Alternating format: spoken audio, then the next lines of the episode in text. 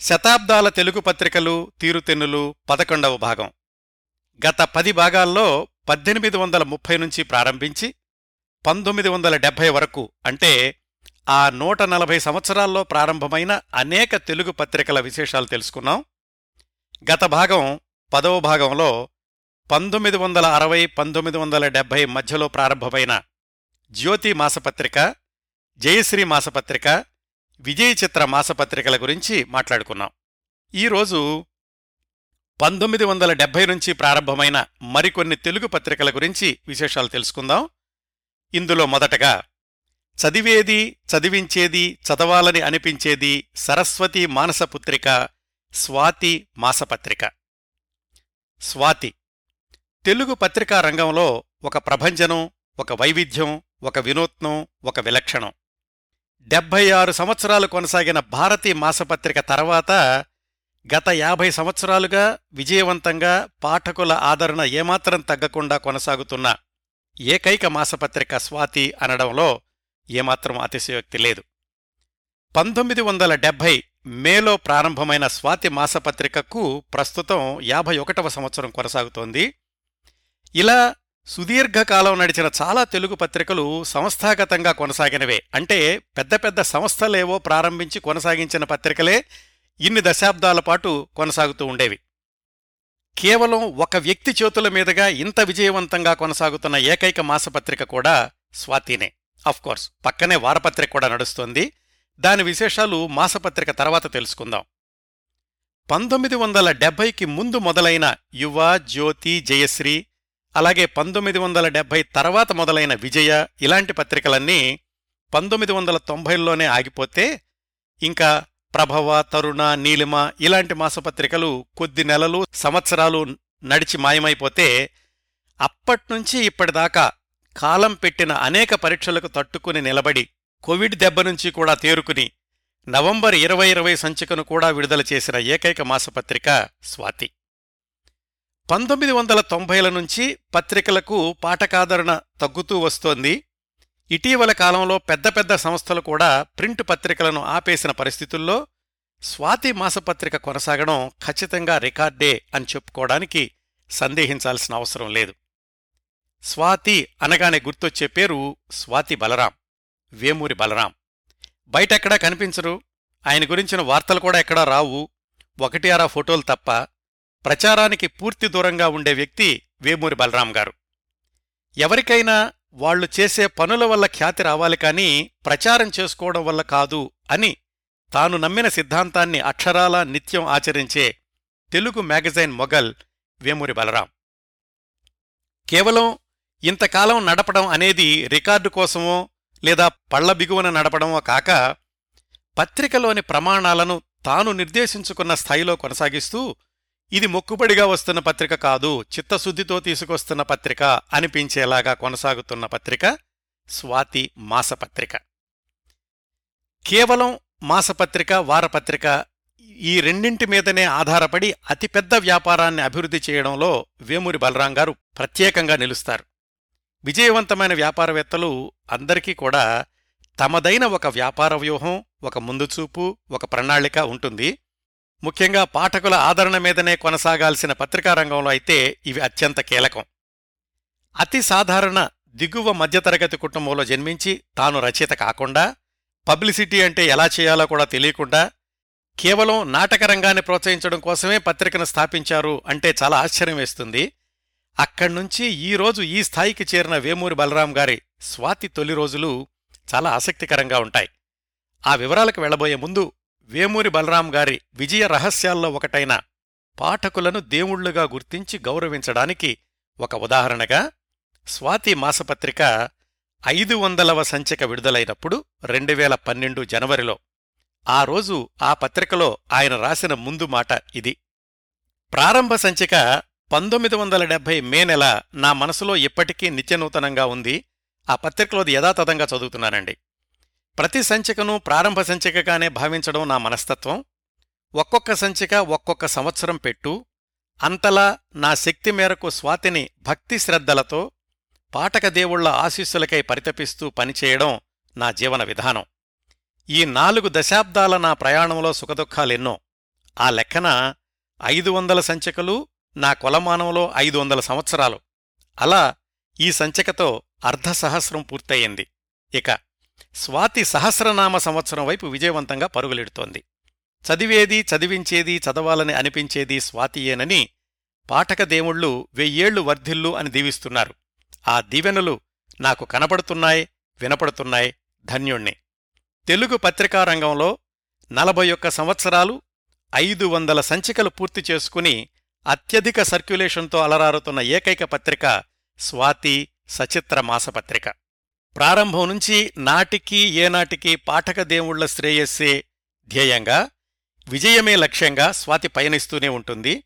స్వాతి విజయాలలో ఎందరో మహానుభావులు అందరికీ వందనాలు. స్వాతి నా శ్వాస నా ధ్యానం నా ప్రాణం. పాఠక దేవుళ్ళ అభయహస్తముద్రలు నన్ను పునీతుణ్ణి చేస్తున్నాయి ముందుకు నడిపిస్తున్నాయి వేమూరి బలరాం. ఇది రెండు వేల పన్నెండు జనవరిలో ఐదు వందలవ సంచిక స్వాతి మాసపత్రిక విడుదల చేసినప్పుడు ఆయన రాసినటువంటి సందేశం. పాఠక దేవుళ్ళు అని పదే పదే ప్రస్తావించడం జాగ్రత్తగా గమనించాలి మనం.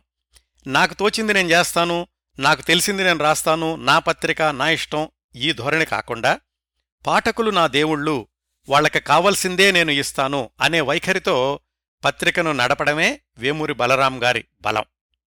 ఎవరి వేమూరి బలరాం గారు? ఎక్కడ్నుంచి వచ్చారు? అసలు పత్రిక ప్రారంభించాలి అన్న ఆలోచన ఎలా వచ్చింది? తొలి రోజుల్లో ఎలాంటి ఇబ్బందులను ఎదుర్కొన్నారు? ఇవన్నీ తెలుసుకుంటుంటే సిరివెన్నెల గారి వాక్యాలు ప్రాణాలే పందెం వేసి పోరాడందే ఏ విజయం వళ్ళో పడుతుంది అనేవి గుర్తొస్తుంటాయి. స్వాతి బలరాం వేమూరి బలరాం గారి గురించి తెలుసుకోవడానికి మనం కృష్ణా జిల్లా దివితాలోకాలోని ఘంటసాలపాలెం అనే ఊరు వెళ్ళాలి. విజయవాడ నుంచి పామర్రు కూచిపూడి మీదుగా అవనిగడ్డ వెళ్తుంటే మొవ్వ తర్వాత కొడాలి అనే ఊరు వస్తుంది. కొడాల నుంచి ముందుకెళ్తే చల్లపల్లి వస్తుంది. అలా కాక కొడాలి నుంచి ఎడమ వైపుకు వెళితే అది ఘంటసాల రోడ్డు. ముందుగా తాడేపల్లి తర్వాత కొత్తపల్లి ఆ తర్వాత వచ్చే గ్రామం ఘంటసాలపాలెం ఇంత వివరంగా ఎలా చెప్పగలిగానంటే ఆ కొడాలి నుంచి కుడివైపుకు వెళితే మా ఊరు వస్తుంది. బాల్యంలో ఆ రోడ్లన్నీ పదే పదే తిరిగినవి కాబట్టి ఇంత వివరంగా చెప్పగలిగాను. ఆ ఘంటసాలపాలెం అనే గ్రామంలో పంతొమ్మిది వందల నలభై ఏడులో జన్మించారు వేమూరి బలరాం. వాళ్ళ నాన్నగారి పేరు గోపాలరావు అమ్మగారి పేరు సీతారామమ్మ గారు. వాళ్ళ నాన్నగారు వ్యవసాయం చేస్తుండేవాళ్ళు దిగువ మధ్యతరగతి కుటుంబం ఏడుగురు సంతానంలో పెద్దవాడు బలరాం గారు. ఎస్ఎస్ఎల్సి అయ్యింది పై చదువులకు డబ్బుల్లేవు ఏదో ఒక ఉద్యోగం చూసుకోక తప్పనిసరి పరిస్థితి హైదరాబాదులో సర్వే ఆఫ్ ఇండియాలో చిన్న ఉద్యోగం దొరికింది. ఉద్యోగం చేస్తూనే నారాయణగూడలోని న్యూ సైన్స్ కాలేజీలో బిఏ చదువుతుండేవాడాయన. ఇదిలా ఉండగా ఘంటసాల పాలెం నుంచి బలరాం గారి బాల్యమిత్రులు క్రిందటి వారం జ్యోతి మాసపత్రిక సందర్భంలో మనం మాట్లాడుకున్న వేమూరి సత్యనారాయణ గారు బలరాం గారి కజిన్ వేమూరి నాగేశ్వరరావు గారు మరో మిత్రుడు తుమ్మల గోపాలరావు గారు వీళ్ళంతా హైదరాబాద్లో కలుసుకున్నారు. బలరాం గారికి నాటకాలంటే చాలా ఆసక్తి ప్రవేశం చిన్నతనం నుంచి కూడా. ఆ బృందంలో సాహిత్యం పట్ల చాలా ఆసక్తి రచనలో ప్రవేశం ఉన్న ఏకైక వ్యక్తి వేమూరి సత్యంగారు మాటల సందర్భంలో ఒకసారి వేమూరి బలరాం గారు అన్నారు ఇప్పుడు వస్తున్న స్టేజ్ నాటకాలకు కాస్త భిన్నంగా రాసేవాళ్ళెవరూ లేరా? అని. ఎవరో ఎందుకు నేనే రాస్తాను? అని వేమూరి సత్యం గారు త్యాగమూర్తులు అనే నాటకం రాస్తే ఈ మిత్రబృందం అంతా కలిసి నారాయణగూడలో వినాయక చవితి పందిట్లో వేశారు. ఇదంతా సుమారుగా పంతొమ్మిది వందల అరవై ఎనిమిది అరవై తొమ్మిది ప్రాంతాల్లో జరిగి ఉంటుంది. వేమూరి బలరాం గారు చదువుకుంటూ ఉద్యోగం చేసుకుంటూ నాటకాలు వేయడం కొనసాగిస్తూనే ఉండగా ఒకరోజు ఆయనకు ఆలోచన వచ్చింది. నాటక రంగానికి ఏ పత్రిక సరైన ప్రోత్సాహం ఇవ్వడం లేదు మనమే ఒక పత్రిక పెడితే ఎలా ఉంటుంది అని. నిజానికి అప్పటికి వేమూరి బలరాం గారు ఏ పత్రిక ఆఫీస్కి వెళ్ళలేదు వెళ్ళాలన్న ఆలోచన కూడా లేదు ఏ రచయితలతోనూ పరిచయం కూడా లేదు. ఆయనకి తెలిసిన రచయితల్లా బాల్యమిత్రుడు వేమూరి సత్యంగారే పత్రిక ఆలోచనను వేమూరి సత్యంగారితో పంచుకున్నారు. అప్పటికీ వేమూరి సత్యం గారు కృష్ణా జిల్లాలో రుద్రపాక అనే ఊళ్ళో పీడబ్ల్యూడీలో తాత్కాలిక ఉద్యోగిగా ఉన్నారు. మిత్రుడు ప్రతిపాదన నచ్చి ఆయన తాత్కాలిక ఉద్యోగం మానేసేసి హైదరాబాద్ వచ్చేశారు. అలా వేమూరి బలరాం గారి ఆలోచనలో నుంచి బీజం పడింది స్వాతి మాస పత్రికకి పత్రికైతే పెడదాం అనుకున్నారు కానీ పెట్టుబడి పెట్టేవాళ్ళెవరు? బాల్యమిత్రులు వేమూరి నాగేశ్వరరావు గారు తుమ్మల గోపాలరావు గారులు కూడా పత్రికలో పెట్టుబడి పెట్టడానికి ముందుకొచ్చారు. అలా నలుగురు మిత్రులు భాగస్వాములుగా కొత్త పత్రిక రిజిస్ట్రేషన్ కోసం అప్లికేషన్ పంపించారు. వీళ్ళందరూ కూడా ఏదో ఒక ఉద్యోగంలో ఉండడంతో మరొక మిత్రుడు మండవ గోపాలకృష్ణ అని ఆయన పేరుతో అప్లై చేశారు. ముందుగా సాక్షి అనే పేరు అనుకున్నారు. రెండో ఛాయిస్గా స్వాతి అనే పేరు అప్లికేషన్లో నింపారు. వేమూరి సత్యంగారికి జ్ఞాపకం ఉన్నంతలో ఈ స్వాతి అనే పేరు రచయిత సిఎస్ రావు గారు సజెస్ట్ చేశారు. అనుకోకుండా అది వేమూరి బలరాం గారి జన్మ నక్షత్రం కూడా అయింది. సాక్షి అనే పేరు అప్పటికే ఇంకొకళ్ళ దగ్గర ఉండడంతో స్వాతి పేరు మీద వాళ్ళకి రిజిస్ట్రేషన్ వచ్చింది. మిత్రులు నలుగురు సంపాదక వర్గంగా ఉందాం అనుకున్నారు. మిగతా వాళ్ళు ముగ్గురు ఉద్యోగాల్లో ఉండడంతో వేమూరి సత్యంగారే సంపాదకత్వ బాధ్యతలు ఎక్కువగా చూసుకునేవాళ్ళు వాళ్ళందరికీ సలహాదారు ప్రధాన సంపాదకుడు ప్రముఖ చిత్రకారుడు రచయిత శీలా వీర్రాజు గారు. అలా స్వాతి మాసపత్రిక మొట్టమొదటి సంచిక పంతొమ్మిది వందల డెబ్భై జూన్ సంచిక మే ఇరవై ఏడున మార్కెట్లోకి వచ్చింది. దీన్ని ఆవిష్కరించిన వాళ్ళు ప్రముఖ రచయిత పత్రికా సంపాదకులు తాపి ధర్మారావు గారు. మొట్టమొదటి సంచికనే మూడు వేల కాపీలతో ప్రారంభించారు. అప్పట్లో స్వాతి ఆఫీసు విఠల్వాడిలో షాలిమార్ థియేటర్ దగ్గరలో మెయిన్ రోడ్డు పక్కనే ఉండేది. మొట్టమొదటి సంచిక ముఖచిత్రం బాపుగారు వేసింది. స్వాతి లోగో కూడా బాపుగారే చిత్రించారు. అప్పటికీ మార్కెట్లో ఉన్న మాసపత్రికలు యువ హైదరాబాద్ నుంచి వచ్చేది. అలాగే జయశ్రీ జ్యోతి విజయవాడ నుంచి వచ్చేవి. ఇంకా విజయ మాసపత్రిక మొదలవలేదు. వాటిని తట్టుకుంటూ మార్కెట్లో నిలబడడం కాస్త ఛాలెంజింగ్గానే ఉండేది స్వాతి మాసపత్రికకు. మరి పత్రిక ప్రారంభించిందే నాటకరంగానికి సహాయం చేయాలని కదా? దానికి తగినట్లుగానే నటనాలయం అనే శీర్షికను ప్రారంభించి రంగస్థల వార్తలు ఎక్కువగా ప్రచురిస్తూ ఉండేవాళ్ళు అలా మూడేళ్ళు కొనసాగింది. అప్పుడు ఒకసారి ఆగి చూసుకుని బేరీజ్ వేసుకుంటే మూడు వేల సర్క్యులేషన్ రెండు వేలకు పడిపోయింది. సహజంగానే ఆర్థికపరమైన ఇబ్బందులు నెల నెల పత్రిక విడుదల చేయడం అనేది దినదిన గండం అన్నట్లుగా ఉండేది. మిత్రబృందం నలుగురు కూర్చుని చర్చించుకున్నారు. పత్రికను ఆపేద్దామా? ఎవరో ఒకళ్ళు తీసుకుందామా? ఎవరి వద్ద కూడా మరిన్ని డబ్బులు కుమ్మరించే పరిస్థితి లేదు. అప్పుడు వేమూరి బలరాం గారే ప్రతిపాదన తెచ్చారు. మీ వాటా మీకు ఇచ్చేస్తాను నేను నడుపుకుంటాను అని. మిగతా మిత్రులు కూడా సరే అన్నారు. అలా స్వాతి మాసపత్రికకు ఏకైక యజమాని అయ్యారు వేమూరి బలరాం గారు పంతొమ్మిది వందల డెబ్భై మూడులో. తీసుకోవడం అయితే తీసుకున్నారు కానీ దాన్ని ఎలా గాడిలో పెట్టాలి అనేది ఆయనకు ఒక పెద్ద ప్రశ్నార్థకం. దీనికి సమాధానంగా ఉద్యోగానికి రాజీనామా చేసేసి పూర్తి సమయం పత్రిక మీద పెట్టాలనుకున్నారు.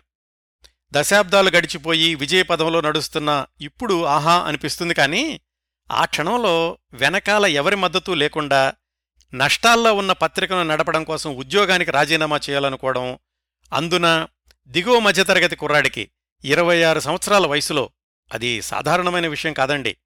అయితే కొంత కొంతమంది అలా తీసుకునే నిర్ణయాలే వాళ్ళ జీవితాలను వాళ్ళు పనిచేసే రంగాలను కూడా ప్రభావితం చేస్తాయి.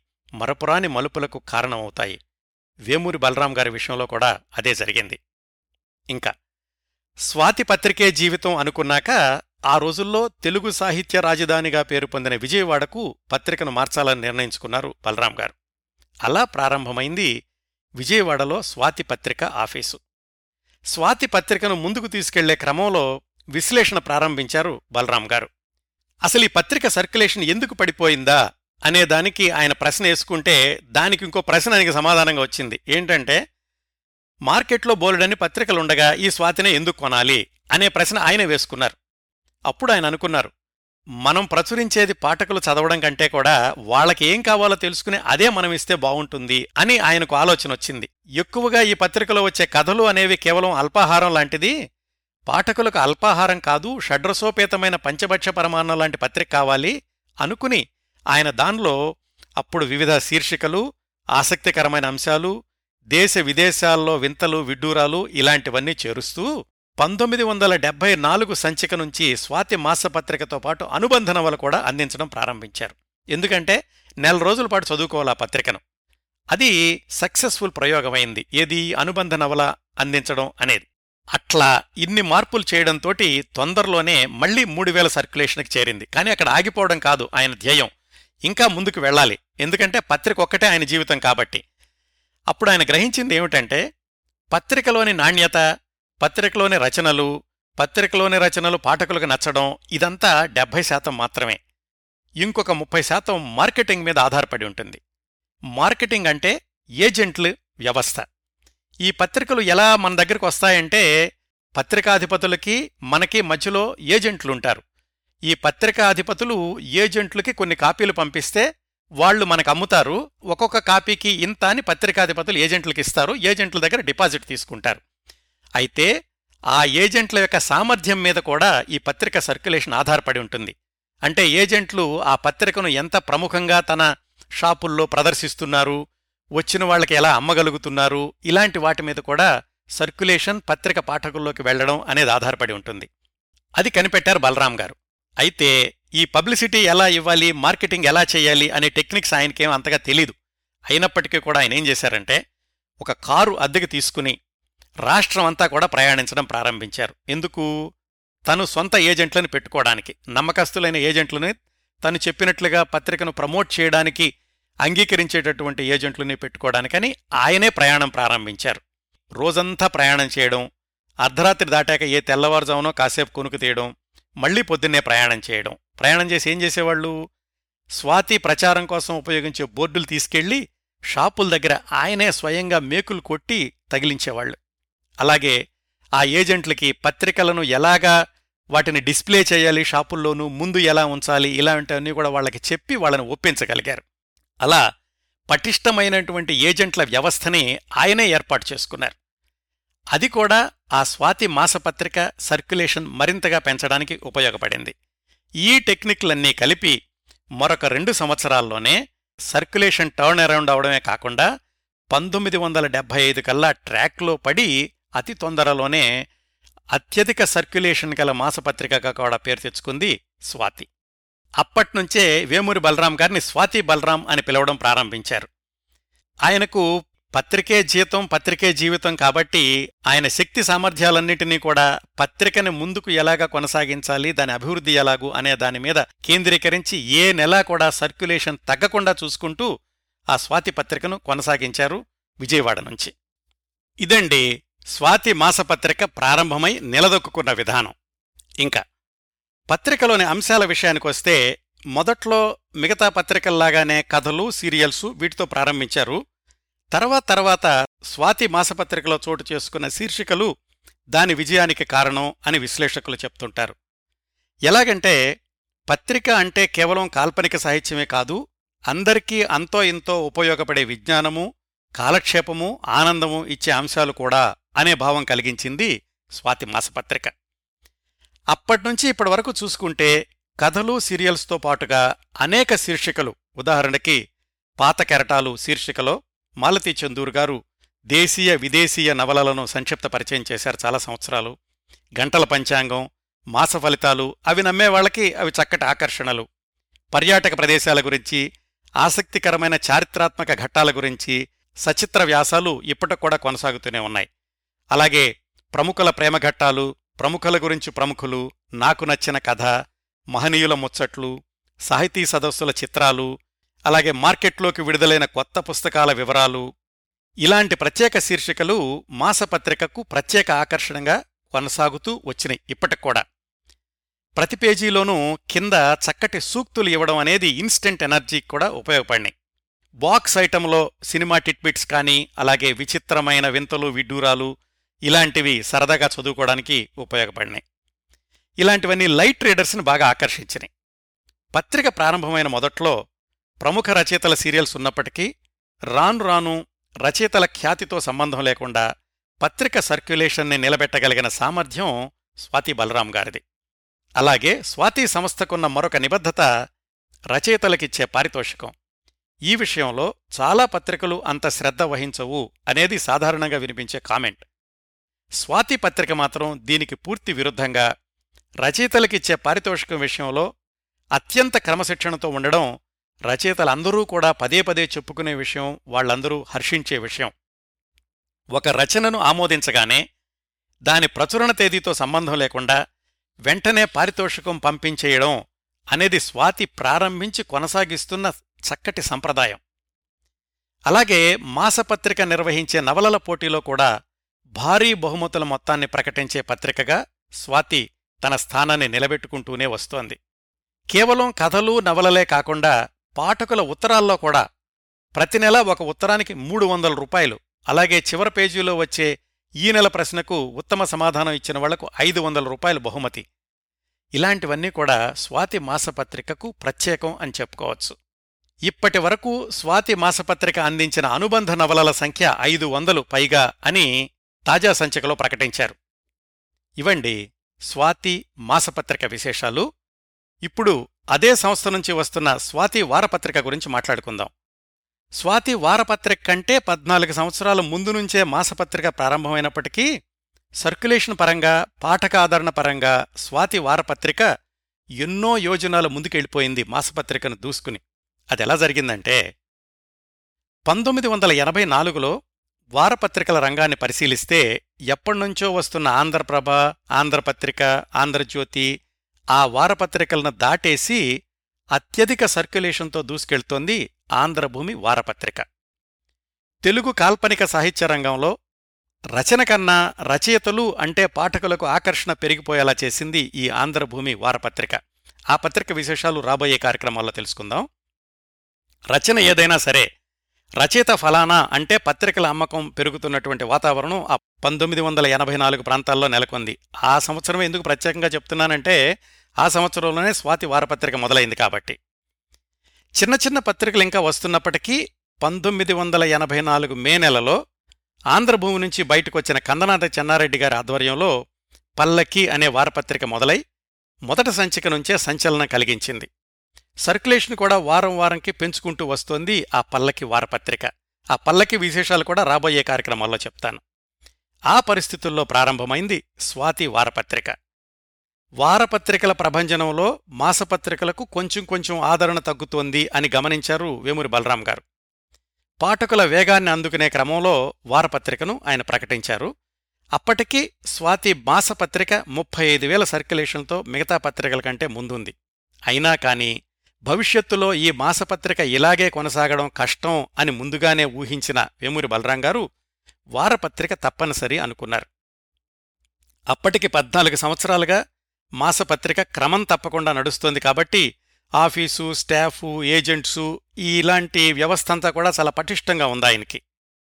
ఆయన ముందున్న ఛాలెంజ్ అల్లా అప్పటికి మార్కెట్లో ఉన్న మిగతా పత్రికలను ఢీకొనాలి వాటిని దాటి ముందుకెళ్ళాలి తనదైన వ్యూహంతో మొదటి సంచికను రూపొందించారు. మొదటి సంచిక విడుదలకు ముందే నవలల పోటీలు కవితల పోటీలు కథల పోటీలు కార్టూన్ల పోటీలు ప్రకటించి రచయితల్లో పాఠకుల్లో ఒక విధమైన ఆసక్తిని పెంచారు. వాటి పోటీ ఫలితాలను కూడా మొట్టమొదటి సంచికలోనే ప్రచురిస్తానని చెప్పి అలాగే చేశారు. వాటికిచ్చే బహుమతుల మొత్తం కూడా అప్పట్లో మిగతా పత్రికలు పోటీలకిచ్చే బహుమతుల మొత్తం కంటే ఎక్కువగా ఉండడం జాగ్రత్తగా గమనించాల్సిన అంశం. ఆ పోటీల్లో గెలుపొందినటువంటి వాళ్ళ పేర్లు మొట్టమొదటి సంచికలోనే ప్రకటించారు. అందులో మీకు కొన్ని చూపిస్తాను. ఇది కథల పోటీలో బహుమతి పొందిన వాళ్ళు శంకరమంచి పార్థసారథి గారు బులుసు వెంకటరత్నం గారు అలాగే వసుంధర గారు. ఇంకా నవలల పోటీలో బహుమతి పొందిన వాళ్ళు రమణీమణి విజయలక్ష్మి సెల్వరాజ్ భట్టిపోలు కృష్ణమూర్తి. కవితల పోటీల్లో బహుమతి పొందిన వాళ్ళు రామాచంద్రమౌళి గారు కొంపెల్ల విశ్వం గారు రామసూరి గారు. కార్టూన్లలో బహుమతి పొందిన వాళ్ళు శ్యామ్మోహన్ కాటూరి అఫ్సర్. స్వాతి వారపత్రిక మొట్టమొదటి సంచిక ఆగస్టు పదిహేడు పంతొమ్మిది వందల ఎనభై నాలుగు తేదీతో మార్కెట్లోకి వచ్చింది. దాని విడుదల ఫంక్షన్ కూడా పంతొమ్మిది వందల ఎనభై నాలుగు ఆగస్టు ఒకటిన తుమ్మలపల్లి వారి క్షేత్రయ్య కళాక్షేత్రంలో జరిగింది. వైశ్యా బ్యాంక్ చైర్మన్ రమేష్ గెల్లీ గారు మొట్టమొదటి సంచికను ఆవిష్కరించారు ఆ సభలో. అలాగే ఆవుల సాంశీరావు గారు డివి నరసరాజ్ గారు మాలతీ చెద్దూరు గారు లాంటి ప్రముఖులు కూడా ఉన్నారు ఆ సభలో. వేమూరి బలరాం గారికి అప్పటికే ప్రచారం చేయడంలో విభిన్నత అనేది అలవాటైపోయింది. చక్కటి అనుభవం కూడా సంపాదించారు అప్పటి వరకు ఈ మాసపత్రికతోటి. అందుకని స్వాతి వారపత్రిక ప్రారంభం సందర్భంగా విజయవాడలోని యువతీ యువకులకు అందాల పోటీలు నిర్వహించారు. విలక్షణంగా యువతులకైతే స్వాతి సుందరి స్వాతి కుమారి స్వాతి సుకుమారి అనే వర్గాల్లో గెలుపొందిన వాళ్ళకి మాలతీ చందూర్ గారు బహుమతులిచ్చారు అలాగే యువకులకైతే స్వాతి సుందర్ స్వాతి కుమార్ స్వాతి సుకుమార్ అనే కేటగిరీల్లో బహుమతులిచ్చారు ఇవి ఆ సందర్భంగా తీసిన కొన్ని ఫోటోలు వీటన్నిటినీ కూడా స్వాతి వారపత్రిక మూడవ సంచికలో ప్రచురించారు. అలాగే స్వాతి సుందరిగా ఎన్నికైన విఎస్ విజయలక్ష్మి ఆమె ఫోటోలు ఒక పేజీ నిండుగా ప్రచురించారు. ఇంకా మొదటి సంచిక రూపురేఖలు అందులోని అంశాలు విషయానికొస్తే ఇదిగోండి ఇది ముఖ బాపు గారు చిత్రీకరించిన విఘ్నేశ్వరుడు. మాసపత్రికకున్న లోగో లెటరింగు అదే వారపత్రిక కూడా కొనసాగించారు. ఇదిగో ఇది మొట్టమొదటి సంచిక విషయ సూచిక.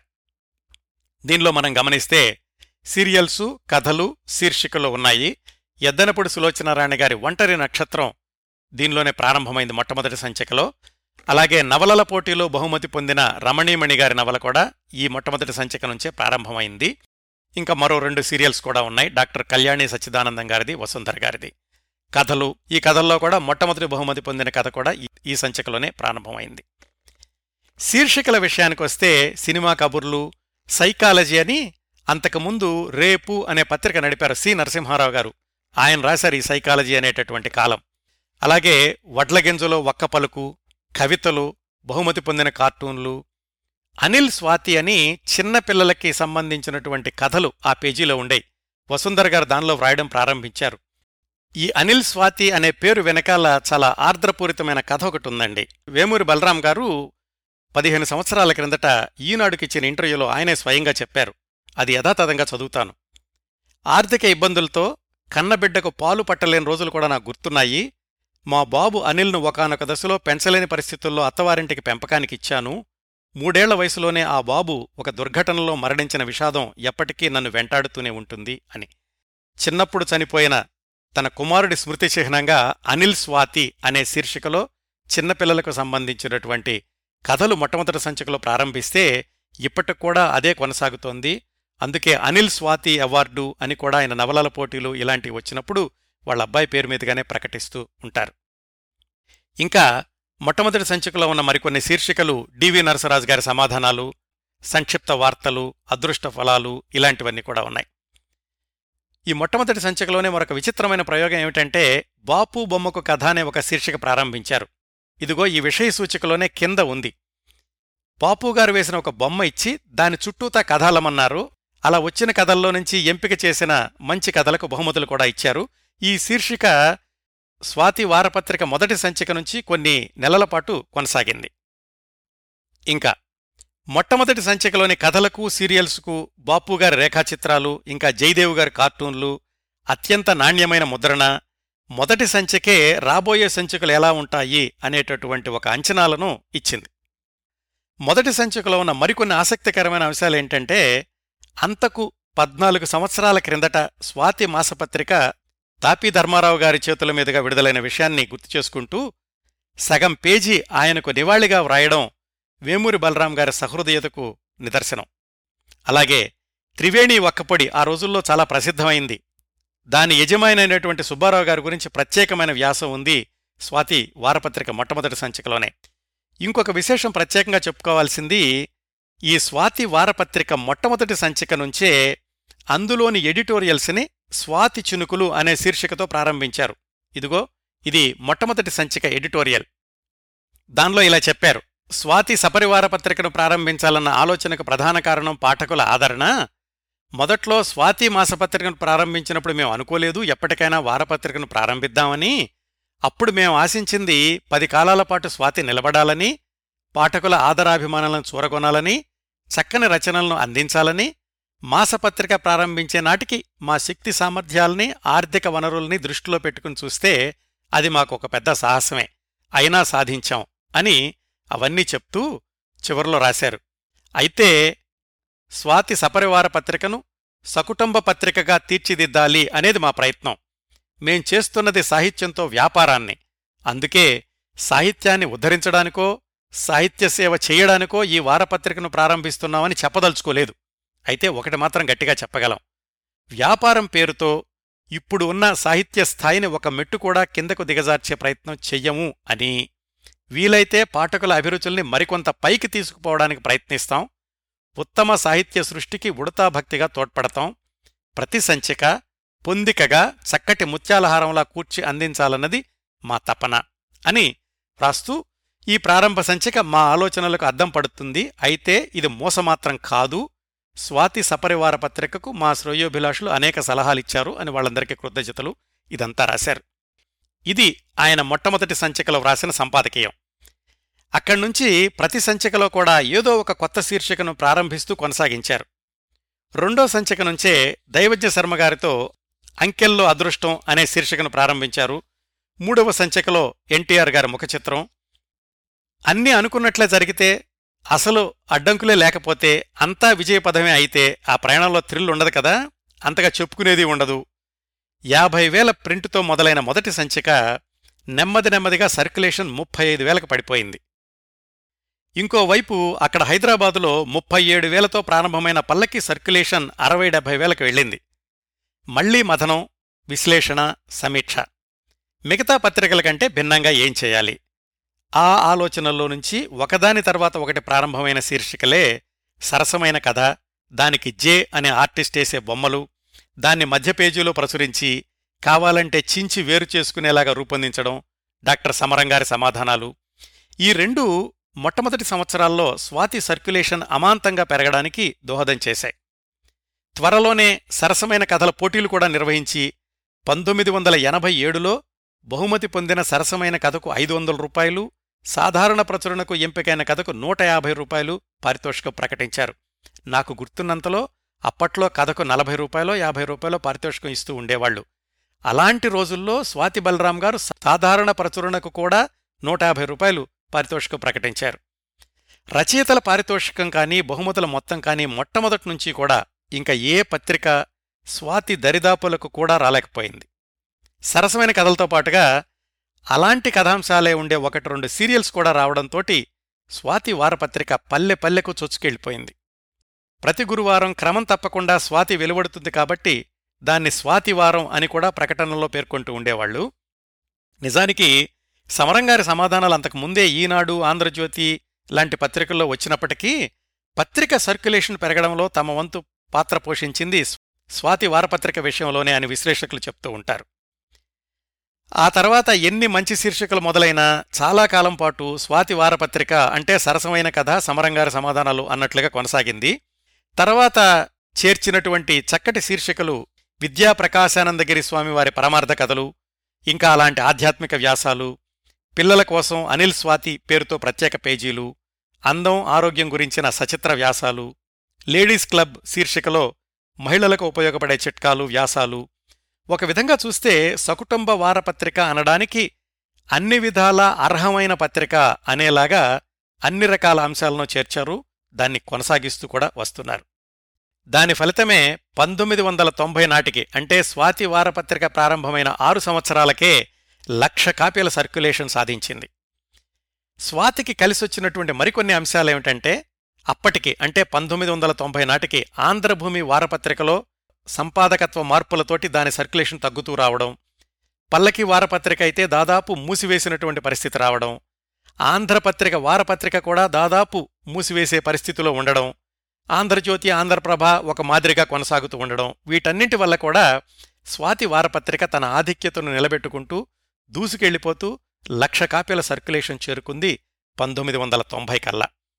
అత్యధిక సర్క్యులేషన్ ఉన్న తెలుగు వారపత్రిక అని పంతొమ్మిది వందల తొంభై ఒకటిలోనే audit bureau of circulation ABC నుంచి గుర్తింపు కూడా వచ్చింది. ఆ సంవత్సరమే అంటే పంతొమ్మిది వందల తొంభై ఒకటిలోనే సొంతంగా ప్రెస్ను స్థాపించి స్వాతిని అక్కడి నుంచే ప్రచురించడం ప్రారంభించారు వేమూరి బలరాం గారు. ఇంకో రికార్డు ఏమిటంటే ఆ తర్వాత ఏడు సంవత్సరాల్లో పంతొమ్మిది వందల తొంభై ఏడు నాటికి మూడు లక్షల ఇరవై ఐదు వేల కాపీలతో స్వాతి చరిత్ర సృష్టించింది. మొత్తం తెలుగు పత్రికల చరిత్రలోనే ఒక వారపత్రిక మూడు లక్షల ఇరవై ఐదు వేల కాపీలు సర్క్యులేషన్ అంటే అది ఒక స్వాతికి మాత్రమే సాధ్యపడింది. తెలుగు మ్యాగజైన్ రంగంలో ఇప్పటి వరకు ఎవరూ దాన్ని అధిగమించలేకపోయారు. అట్లాగని అక్కడ ఆపకుండా ఆయన స్వాతి పత్రికను ప్రతి వారం కూడా పాఠకుల ఆదరణ తగ్గకుండా ఎలా చూసుకోవాలి అనేది నిరంతరం ఆలోచిస్తూ ఉండేవాళ్ళు వేమూరి బలరాం గారు. అలాగే కొత్తగా వచ్చిన సాంకేతిక పరిజ్ఞానాన్ని కూడా ఉపయోగించుకుంటూ స్వాతి ముద్రణలో నాణ్యతను కూడా పెంచుకుంటూ వెళ్ళారు అప్పట్లో ఉన్నటువంటి ఈ సర్క్యులేషన్ నంబర్లు ఇవి చూసి కొంతమంది లెక్కలేశారు. ఎందుకంటే ఆ సర్క్యులేషన్ ప్రకారం అమ్మినటువంటి కాపీలను లెక్కేసుకుని ఈ స్వాతి సంస్థకు వచ్చేటువంటి లాభాన్ని లెక్కలేసుకుంటే అప్పటికే వారానికి కొన్ని లక్షల్లో లాభాలు వస్తూ ఉండేయన్నమాట. ఒక వారపత్రిక మీద అంత వ్యాపార సామ్రాజ్యాన్ని నిర్మించడం అనేది వేమూరి బలరాం గారికి మాత్రమే సాధ్యపడింది. స్వాతి వారపత్రిక ప్రయాణంలోని మరికొన్ని సంఘటనలను గుర్తు చేసుకోవాలంటే మల్లాది వెంకటకృష్ణమూర్తి గారు స్వాతి వారపత్రికలో మొట్టమొదటిసారిగా రాసిన సీరియల్ సావిరహే. తర్వాత ఆయన మిస్టర్ వి అందమైన జీవితం శనివారం నాది the guest Panigrahanam Yamapasam Mister No ఇలాంటి సీరియల్స్ అన్నీ రాశారు. మల్లాది గారి సీరియల్ మొదలవుతోంది అంటే ఆ విషయాన్ని ఆ రోజుల్లో మిగతా వారపత్రికల్లో కూడా పూర్తి పేజీ ప్రకటనలు ఇచ్చేవాళ్ళు స్వాతి వారపత్రిక తరఫు నుంచి. మల్లాది వెంకటకృష్ణమూర్తి గారు రాసిన నవలలన్నింటిలోకి విభిన్నమైన నవల అందమైన జీవితం అని తెలుగు నవలా ప్రియులందరికీ తెలుసు. అది స్వాతి వారపత్రికలో సీరియల్గా వచ్చిన సందర్భాన్ని గుర్తు చేసుకుంటూ మల్లాది గారు తన జరిగిన కథ అనే పుస్తకంలో ఇలా చెప్పారు. అందమైన జీవితం అనే నవల థీమ్ని చెప్పి అది పాఠకురాళ్ళు మాత్రం మెచ్చే మంచి నవల అవుతుంది కాబట్టి మిగతా పాఠకులంతా మెచ్చే నవల కాకపోవచ్చు. ఎందుకంటే దాంట్లో పాఠకుణ్ణి వారం వారం నిలబెట్టే ఉత్కంఠగల పాయింట్ ఏదీ లేదు అని చెప్పారు మల్లాది గారు బలరాం గారితోటి. ఆ నవల ప్రపోజల్ వచ్చినప్పుడు బలరాం గారేమో రాయండి అలాంటిది కూడా ఒకటి వేసి చూద్దాం అని ఆయన ప్రోత్సహించారు. మల్లాది గారు రాసుకున్నారు బహుశా ఆయన అలా ప్రోత్సహించకపోతే నేనది రాసేవాణ్ణి కాదేమో. ఆ అందమైన జీవితం నవల నా బెస్ట్ సెల్లర్ జాబితాలో మొదటి నవల అయింది తర్వాత జయం అనే నవల వచ్చిందనుకోండి. నేను స్వాతికి రాసిన ఏ సీరియల్ కూడా బాగా లేదని పాఠకుల నుంచి ఫిర్యాదు రాలేదు. నేను భయపడింది పాఠకులు విపరీతంగా ఆదరించింది ఈ అందమైన జీవితం. అది రావడానికి వేమూరి బలరాం గారే కారణం అని మల్లాది వెంకటకృష్ణమూర్తి గారు తన పుస్తకంలో వ్రాసుకున్నారు. మొట్టమొదట్లో ప్రముఖ రచయిత రచయితల సీరియల్స్ ఎక్కువగా వచ్చినప్పటికీ తర్వాత తర్వాత పాఠకుల్ని సీరియల్స్ కోసం కాక మిగతా అంశాలన్నింటి కోసం పత్రికను కొనేలాగా తీర్చిదిద్దడంలో విజయం సాధించారు స్వాతి బలరాం గారు. మధుబాబు గారి షాడో డిటెక్టివ్ సీరియల్స్ స్వాతి వారపత్రిక ప్రారంభమైన రెండో సంవత్సరమే. అంటే పంతొమ్మిది వందల ఎనభై ఐదులో మొదలైనవి అక్కడ్నుంచి ఇరవై ఆరు సంవత్సరాల పాటు మధ్యలో ఎక్కడా గ్యాప్ లేకుండా ఒకదాని తర్వాత ఒకటిగా ప్రచురితమవుతూనే వచ్చినాయి మధుబాబు గారి సీరియల్స్. బహుశా తెలుగు పత్రికల్లో ఇది ఒక రికార్డ్ అయి ఉండాలి. అలాగే సూర్యదేవ రామ్మోహన్ రావు గారి సీరియల్స్ కూడా ఒకదాని తర్వాత ఒకటి స్వాతిలో వచ్చినాయి ఇంకా వస్తున్నాయి కూడా. దర్శకుడు వంశీగారి సీరియల్సు వంశీగారి ఫీచర్సు ముళ్ళపూడి వెంకటరమణ గారి కోతికొమ్మచ్చి ప్రస్తుతం వస్తున్న వంశీగారి పొలమారిన జ్ఞాపకాలు ఇవన్నీ స్వాతి వారపత్రిక ప్రయాణంలో చల్లని చలివేంద్రాలు అని చెప్తారు స్వాతి అభిమానులు. మాలతి చందూర్ గారు ఆంధ్రప్రభ ఆగిపోయాక తన ప్రశ్నలు సమాధానాలు స్వాతి వారపత్రికలో కొనసాగించారు. అలాగే రాజకీయ విశ్లేషణలు చివరి రోజుల్లో ప్రముఖుల జీవితాలు ఇలాంటివి కూడా స్వాతి వారపత్రికకు ఎప్పుడూ అదనపు ఆకర్షణలుగా ఉంటూ ఉండేవి. చివరి పేజీలో ఈ శీర్షిక మీదే అనే శీర్షికలో కొంటె ప్రశ్నలు చిలిపి జవాబులు అందులో ప్రచురించబడిన ప్రతి ప్రశ్న జవాబు కూడా బహుమతి ఇవ్వడం. అది స్వాతి వారపత్రిక యొక్క ప్రత్యేకతగా అప్పటినుంచి కొనసాగుతూ వస్తోంది. ముప్పై ఆరు సంవత్సరాల స్వాతి వారపత్రిక చరిత్రలో ఇంకెన్నో తీపి జ్ఞాపకాలు ఉండుంటాయి తప్పనిసరిగా. సమయాభావం వల్ల నేను సేకరించగలిగిన కొన్నింటిని మాత్రమే ప్రస్తావించగలిగాను. ఇటీవల స్వాతి బలరాం గారు చేసిన మరొక సాహసోపేతమైన ప్రయోగం. స్వాతి వారపత్రికలో కథలకు గాని సీరియల్స్కు కానీ ఆర్టిస్ట్ ఇలస్ట్రేషన్స్ పూర్తిగా తీసేయడం. కేవలం ఫోటోల డిజైనింగ్తోనే కథల్ని సీరియల్స్ని ఫీచర్స్ని కూడా పేజ్ మేకప్ చేస్తున్నారు. అలాగే కోవిడ్ రోజుల్లో కొన్నాళ్ళు ఆగిపోయినప్పటికీ మళ్ళీ ప్రారంభించి వారం వారం క్రమం తప్పకుండా మార్కెట్లోకి వస్తోంది స్వాతి వారపత్రిక. స్వాతి వారపత్రిక గురించి మరొక రెండు విశేషాలు చెప్పుకోవాలి మనం. స్వాతి వారపత్రిక మొదట్లో స్వాతి చినుకులు శీర్షికలోని సంపాదకీయాలు పత్రిక గురించిన సమాచారానికే పరిమితమై ఉండేవి. ఆ తర్వాత రోజుల్లో ఆ సంపాదకీయాలు వ్యక్తిత్వ వికాసానికి తోడ్పడే చిన్న చిన్న వ్యాసాలుగా రూపుదిద్దుకోవడం మొదలైంది. ఒక విధంగా మా కౌముది మాసపత్రిక సంపాదకీయాలకు ప్రేరణ స్వాతి చినుకుల సంపాదకీయాల శైలే కారణం అని చెప్పుకోవచ్చు. స్వాతి వారపత్రికలోని ఆ స్వాతి చినుకులు లఘు వ్యాసాలన్నింటినీ కలిపి చక్కటి పుస్తకంగా ముద్రించారు చాలా సంవత్సరాల క్రిందటే. ఇంకా విశేషం ఏమిటంటే ఆ స్వాతి చినుకుల పుస్తకం మరొక ఆరు భాషల్లోకి అనువాదం కావడం. ప్రస్తుతం స్వాతి చినుకులు అనే ఆ పుస్తకం తెలుగు ఇంగ్లీషు హిందీ తమిళ కన్నడ గుజరాతీ మలయాళీ భాషల్లో లభ్యమవుతోంది. గుజరాతీ భాషలో అయితే మూడు వాల్యూమ్స్గా ప్రచురించారు. బహుశా ఈ రికార్డు ఇంకా ఏ తెలుగు వారపత్రిక సంపాదకీయాలకు లభించి ఉండదేమో అనుకుంటున్నాను. ఈ స్వాతి చినుకులు పుస్తకం గురించిన వ్యాపార ప్రకటనలో ఇలా రాశారు.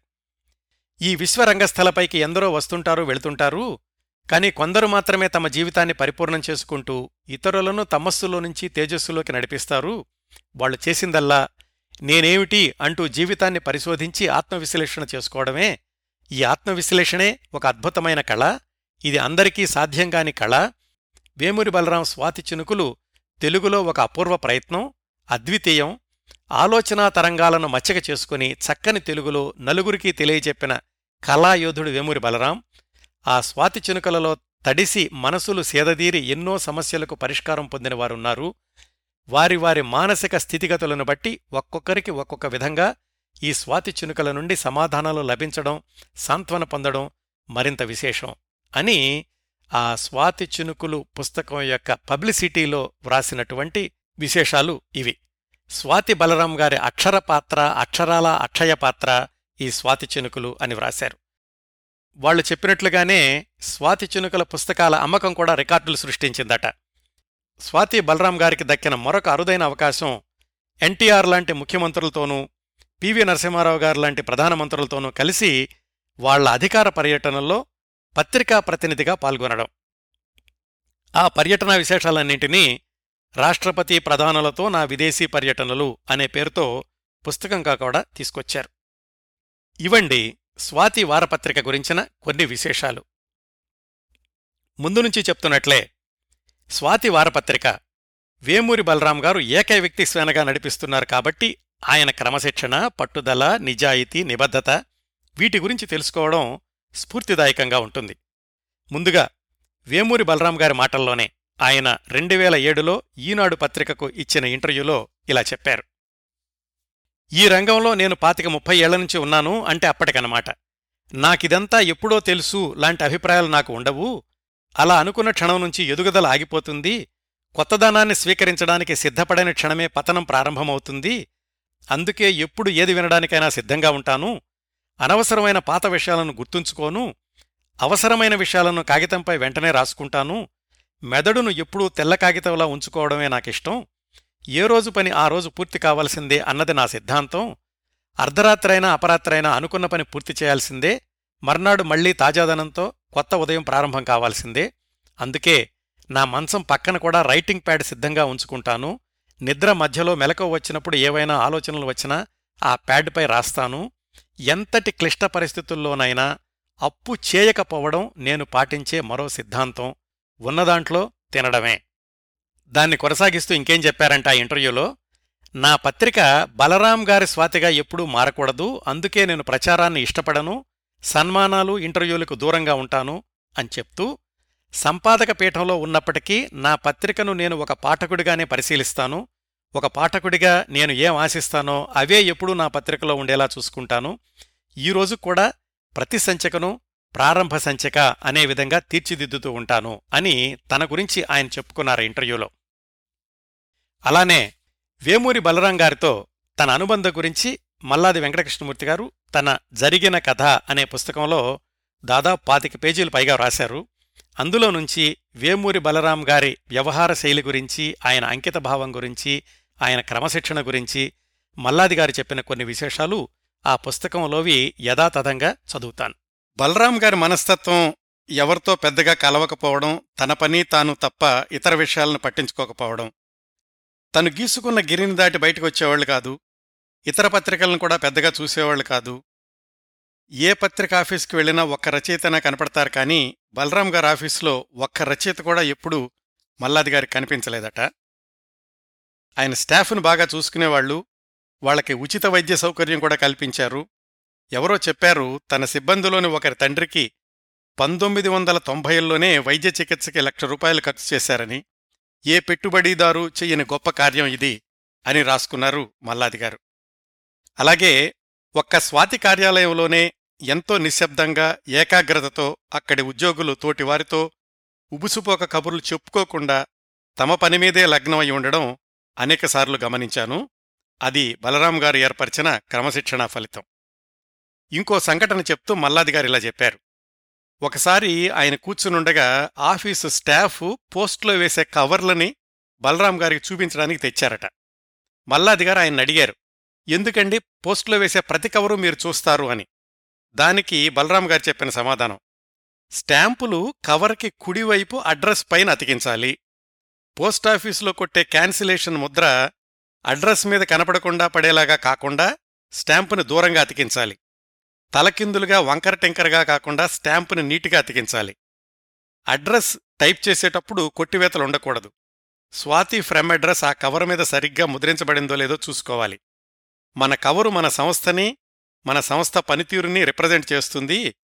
గమ్యం చేరే దారిలో ఎందరో మన కవర్ని చూస్తారు. కాబట్టి చెక్ చేస్తూ ఉంటాను. అని సమాధానమిచ్చారట ఆయన.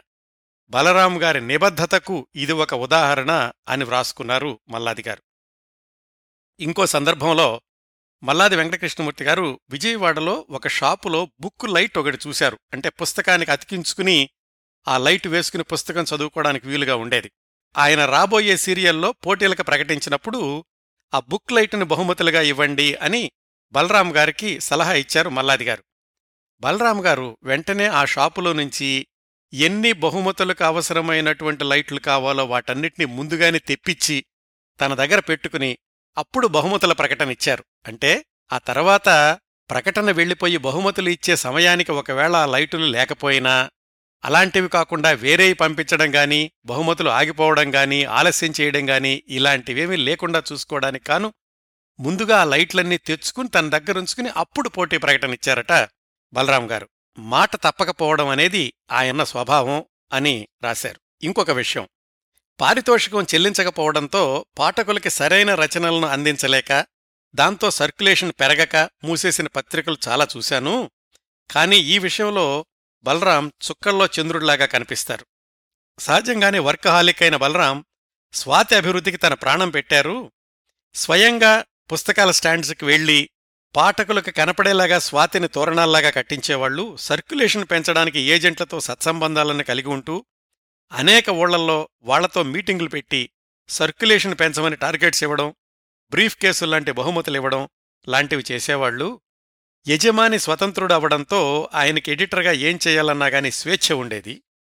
ఏది ఏమైనా ఒక తెలుగు వారపత్రిక ద్వారా దాదాపు కొన్ని వందల కోట్ల రూపాయలను సంపాదించవచ్చు అని బలరాం తెలుగువారికి నిరూపించారు. ఆయనందుకు అనుసరించిన పద్ధతుల్ని పడిన శ్రమని అనుసరిస్తే ఆ మార్గం ఎప్పుడూ తెరిచే ఉంటుంది. కాని అందుకు వ్యాపార దక్షతతో పాటు ఎడిటోరియల్ నైపుణ్యం కూడా కలిగి ఉండాలి.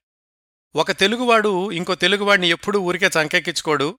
అలా జరిగిందంటే ఆ వ్యక్తి అందరికీ ఆమోదయోగ్యమైన విశిష్టమైన వ్యక్తి అయ్యుండాలి వేమూరి బలరాం పాఠకుల దృష్టిలో సరైన రీతిలో చక్కటి వారపత్రికను తెచ్చే అలాంటి విశిష్టమైన వ్యక్తి. ఇవండి మల్లాది వెంకటకృష్ణమూర్తి గారు వేమూరి బలరాం గారి గురించి తన జరిగిన కథ అనే పుస్తకంలో వ్రాసుకున్న విశేషాలు.